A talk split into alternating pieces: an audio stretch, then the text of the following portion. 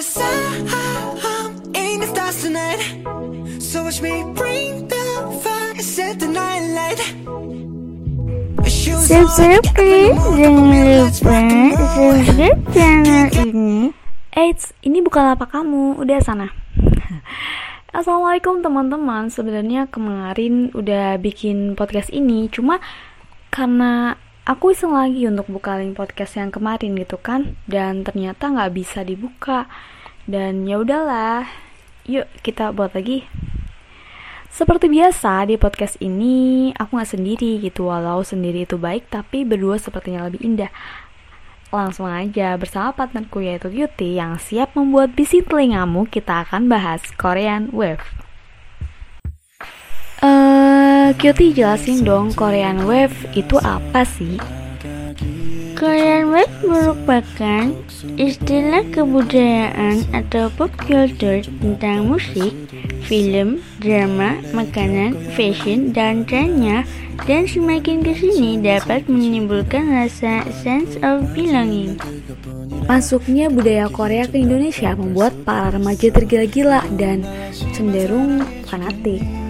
Walau sudah menjadi hak tersendiri gitu untuk seseorang menyukai siapa dan mengidolakan siapa aja atau menyukai apa aja gitu kan tapi sesuatu yang berlebihan hingga menimbulkan efek yang tidak baik juga nggak boleh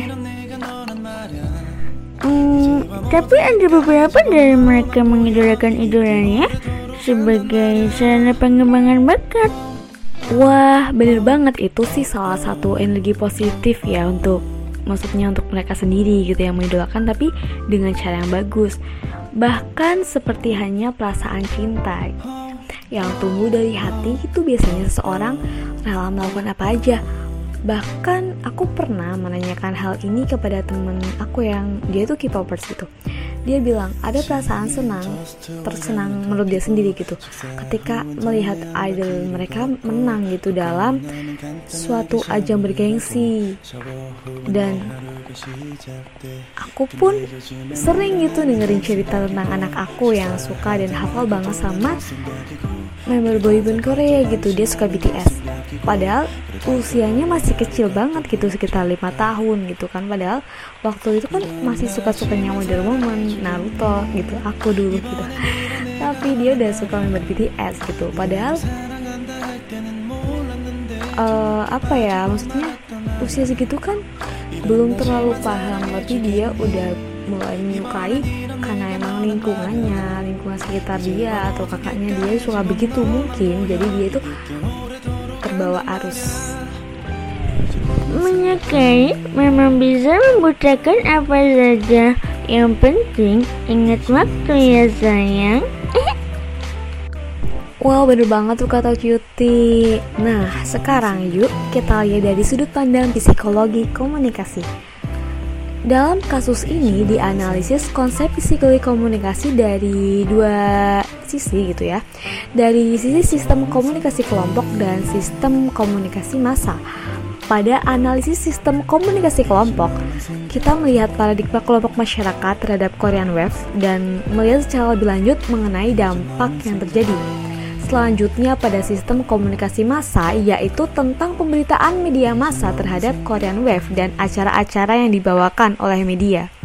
Ya langsung saja kita masuk ke yang pertama yaitu sistem komunikasi kelompok. Semenjak pandemi COVID-19 masuk ke Indonesia dan membuat beberapa sekolah, tempat ibadah, fasilitas umum, dan beberapa tempat lainnya mulai dikurangi aktivitasnya dan mengharuskan masyarakat untuk melakukan pekerjaan di rumah saja atau karantina sejak pertengahan bulan Maret hingga akhir Desember ini. Tidak jarang sebagian masyarakat menghabiskan waktunya untuk menonton Korean drama atau melihat idol mereka mengeluarkan single terbaru atau yang kadang ada yang mereka sebut dengan comeback.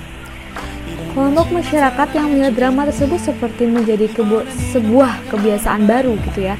Untuk melihat lagi dan lagi hingga mungkin ada yang lupakan waktu gitu ya harusnya jam segini ibu-ibu pada masak arisan.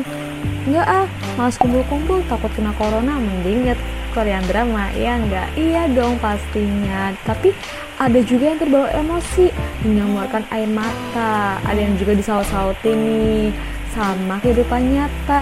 Ada juga betul-betul berita waktu itu berita kalau misalnya ada netizen Indonesia masuk ke uh, punyanya artis Korea gitu kan. Komentar lah di situ komentar eh pelakor gitu kan Padahal itu kan cuma film. Kenapa harus dibawa ke dunia nyata? Kenapa harus dimasukin hati? Jangan baperan dong. Tapi ya setiap orang beda-beda sih. Kita nggak bisa memaksakan diri untuk menghakimi seseorang gitu ya. Lanjut. Dan berdampak pada fanbase idol K-pop Dan mereka itu saling mendukung pada grup boy band atau girl band favorit mereka. Pada ajang bergengsi di mana pun Tak jarang pula banyak remaja mengidolakan para idolnya hingga halusinasi gitu. Terbawa euforia bahagia. Ada yang moodnya dengan menyebutnya gitu ya. Menyebutnya dengan ya ampun suamiku gitu. Nggak apa-apa sih sebagainya mereka gitu kan. Tapi nggak ada ada juga ini ada juga yang mengidolakan idolnya menjadi karya gitu kan bagus sekali dengan membuat cerita fiksi di berbagai media kepenulisan mereka menyebut diri mereka sebagai ARMY ada yang XOL dan lain-lain gitu. Nggak apal banget. Kelompok ini merupakan bentuk kelompok primer. Kok bisa disebut kelompok primer? Karena sesama anggotanya memiliki ikatan yang kuat. Dan kadang mereka bersatu untuk melakukan sesuatu untuk idolanya sekarang kita lanjut yang ke sistem komunikasi massa. Dalam teori komunikasi massa dijelaskan dengan menggunakan media massa. Lalu dalam kasus Korean Web ini, media massa yang menggunakan adalah televisi dan berbagai media sosial. Sejak meledaknya Korean drama berjudul The Word of Merit itu pada awal-awal pandemi kayaknya dan Cruise Landing on You. Ya Kapten Ri. Penyuka Kapten Ri siapa nih? Hmm. atau penyuka pelakor cantik? Ya kumpul sini. Uh, membuat media ramai membincangkannya dan beberapa saluran televisi juga sudah menambahkan Korean drama pada siarannya loh saat ini. Efek afektif apa aja sih yang dipengaruhi dari sistem komunikasi masa ini? Yuk kita lihat satu, pembentukan dan perubahan sikap. Contohnya membentuk sikap pro terhadap Korean drama yang sebelumnya mungkin tidak pernah melihat Korean drama semenjak pandemi justru menghabiskan waktunya untuk melihat Korean drama. Ada beberapa yang meniru bagaimana cara mereka menggunakan tren fashionnya atau makan makanannya. Uh, kan nggak sih yang dulu apa ya? Kok dulu sih baru kemarin padahal membuat dalgona coffee wah sampai kopi saset Nescafe itu di warung-warung habis untuk membuat katanya dalgona. Padahal sebenarnya dalgona itu ya permen permen Korea gitu. Sampai Indonesia itu jadi kopi. Ada yang bikin mulai lah bikin kimchi makanan Korea nasi kepal Korea sambil makan nasi kepal sambil drama Korea hujan-hujan enak banget gitu sambil halu ya. Terus yang kedua ada rangsangan emosional yang terjadi karena terharu melihat beberapa adegan yang disuguhkan. Pada drama yang tak jarang pula ada yang terbawa perasaan hingga dunia nyata kayak yang tadi. Fenomena Korean Wave di Indonesia perlu disikapi bagaimana mestinya karena bagaimanapun setiap budaya asing yang masuk ke dalam negeri haruslah disaring begitu. Jadi ada setiap apa pun yang masuk itu kan pasti ada efek negatif dan efek positifnya. Tergantung bagaimana kita menyikapinya sebenarnya. Ya pintar-pintar lah gitu. Pintar-pintar lah dalam mengolah sesuatu dalam punya sesuatu. Kita juga punya budaya yang harus dilestarikan kebudayaannya. Begitu karena di tempat aku hujan di tempat aku hujan jadi takutnya suaranya tidak kedengeran gitu kan semoga kalian suka dengan podcast ini dan terima kasih atas waktunya untuk mendengarkan Semoga bermanfaat dan jangan lupa bahagia. Wassalamualaikum warahmatullahi wabarakatuh.